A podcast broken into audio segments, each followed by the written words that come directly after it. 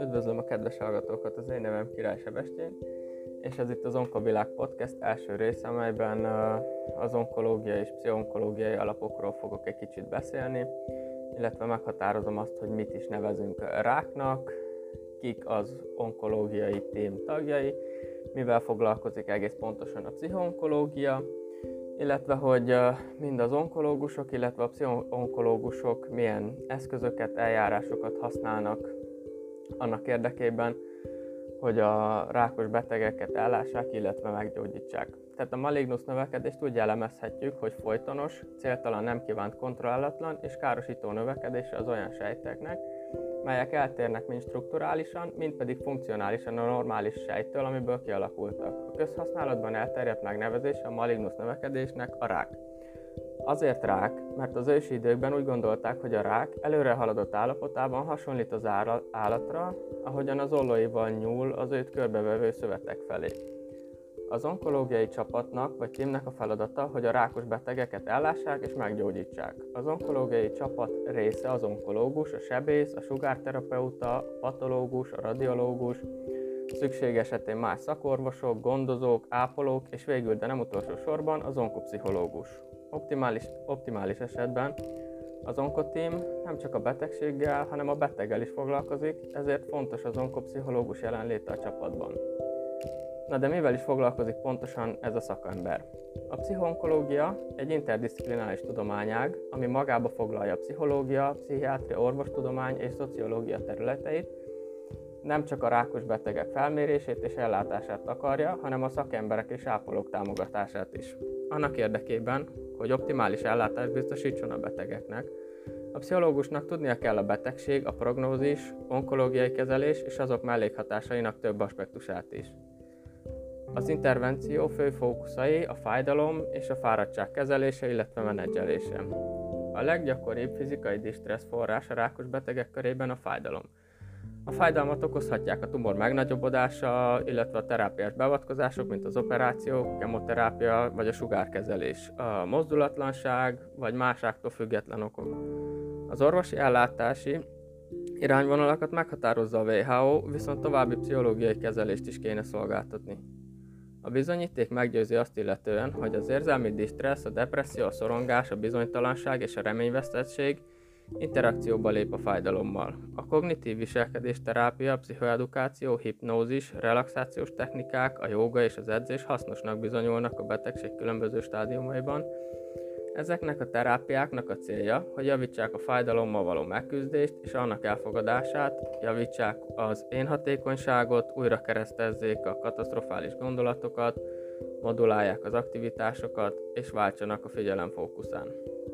A fáradtság az egyik legkevésbé figyelembe vett tünet a rákos betegek esetén, pedig a palliatív ellátásban részesülők mintegy 84%-a számolt be a fáradtságról, valamint a túlélők 35%-a számolt be arról, hogy a fáradtság az egyik fő oka annak, hogy életminőségük romlott.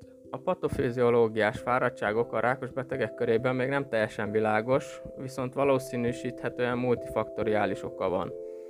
Az energiaszint visszaállítható a pihenéssel, a stressz csökkentésével, a relaxációs technikák tanulásával és más élvezetes aktivitásokban való részvétellel. A pszichoterápiás beavatkozások megpróbálhatják csökkenteni a negatív vagy a katasztrofizáló gondolatokat, és létrehozni az elfogadási stratégiákat, vagy átirányítani a figyelmi folyamatokat. Az onkológiai beavatkozások, kezelések fő pszichológiai vonatkozásai, itt főleg a sebészetre térek ki, a radiológiára, a kemoterápia és a csontvelő transplantációra. Elsőként a sebészetről szeretnék beszélni, tehát a sebészeti beavatkozások voltak az első gyógymódjai a daganatos betegségeknek. A 19. századtól kezdődően javult a műtéti technika, az anesteziológia és a műtétek utáni fertőzések gyógyítása is sikeresebbé vált. Ez azt eredményezte, hogy javultak a túlélési esélyek, illetve könnyebben elkerülhették a komplikációkat, mint például a bénulás, vagy a végtagvesztés, elfekélyesedés, stb. Lelki vonatkozásaiban beszélhetünk műtét előtti szakasz lelki vonatkozásairól és a műtét utáni szakasz lelki vonatkozásairól. Tehát a műtét előtt annak a híre, hogy egy rossz indulatú daganat operálható, megkönnyebbülést hozhat a beteg számára, viszont kelthet kontrollálhatatlannak érzett halálfélelmet, intenzív szorolgást, félelmet a testi integritás megszűnésétől, vagy a csonkítástól, a testi funkciók megváltozásától, a tünetek erősségét azt határozza meg, hogy a személy mennyire tud alkalmazkodni a stressz helyzethez, illetve hogy mennyire birtokolja az én erejét. Ezt enyhítendő, fontos, hogy a sebész az operáció előtt nyugodt és őszinte környezetben elmagyarázza a beteg számára az operáció célját, a várható eredményeket, a következményeket, illetve a kockázatokat. A beszélgetés tükrében a gyakorlatsebész el tudja dönteni, hogy a beteg reakciója normálisnak tekinthető, vagy hogy szükséges-e az onkopsziológus bevonása. Abban az esetben, ha ez a beszélgetés nem történik meg, a betegeknél jelentkezhetnek funkcionális rendellenességek, hipohondriás szorongások, projekciók, agresszív késztetések a sebész vagy a tím más tagjaival szemben. A műtét utáni első egy-két nap pozitív hangulatban telik, mivel a betegek úgy érzik, hogy megszabadultak betegségüktől, ettől a közérzetük és erőnlétük is javul. Az altatáshoz és a fájdalomcsillapításhoz használt gyógyszerek kiürülése után kezd tudatosulni a betegekben a változás. Ilyenkor további információkra van szükségük, fontos, hogy biztassák őket, és hogy fenntartsák a reményérzetüket, hogy valójában elfogadják az állapotukat. Az első aggodalmak arra irányulnak, hogy milyen mértékben volt sikeres a műtét, sikerült eltávolítani teljes egészében a daganatot, vagy sem. Fontos figyelni a csendes betegekre is, bár előfordulhat, hogy ez a latencia szakasz, mint egy felkészülés a későbbi kihívásokra és nehézségekre. Sokan egészen addig ö, nem mutatnak semmilyen érzelmi reakciót, amíg haza nem térnek, otthon pedig teljesen el, elzárkóznak a, az operációt övező időszakról való beszélgetéstől. Viszont ö, nagyon fontos, hogy a családban a betegségről ö, kommunikáljanak, és ezt a, az érintett személy, tehát maga a beteg engedélyezi, irányítja ezt a, a beszélgetést tudatosan vagy nem tudatosan.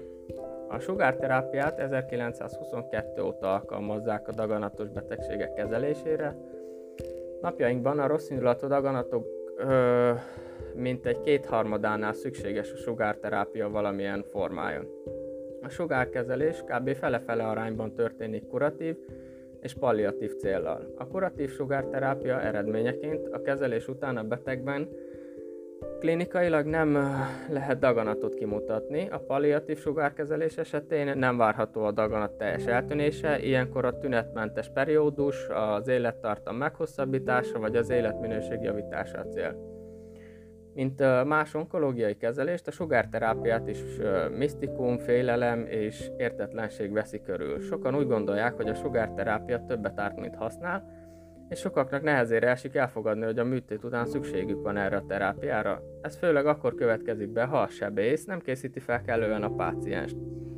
Pszichológiai szempontból a betegekben a felkészítetlenség, a tájékozatlanság és a sugárkezelés technikai körülménye kaotikus gondolatokat, fantáziákat vagy akár lelki regressziót is keltett.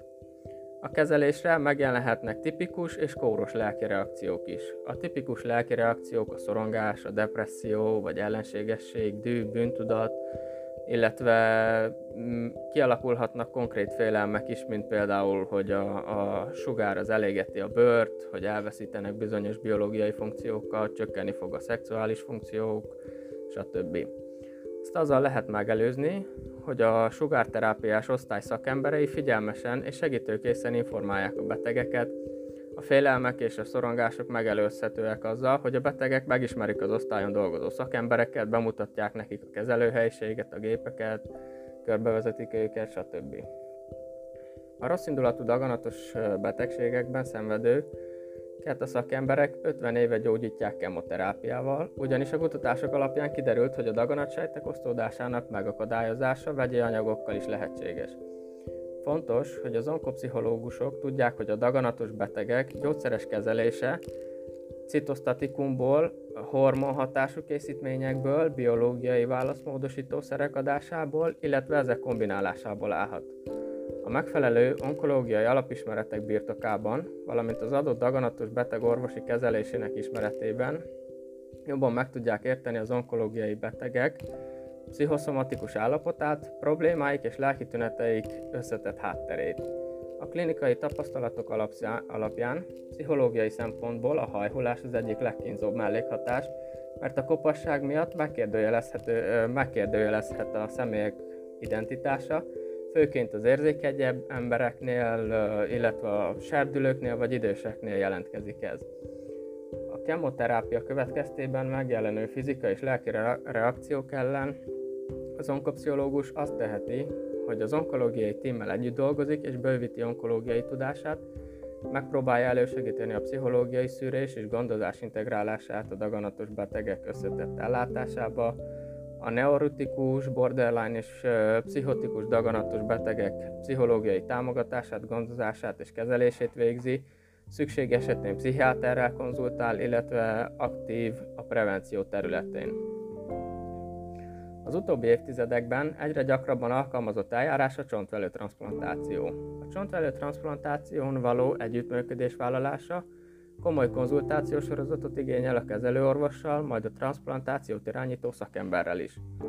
A reménykedés és a szorongás egyidejűleg jelentkezhet az érintett betegben, akinek általában előzetes onkológiai kezelése során ö, fel kell készülnie az ismeretlen izolációra, az intenzív beavatkozásokra, a mellékhatásokra, valamint a felépülésre és a fokozatos visszatérésre az eredeti környezetbe.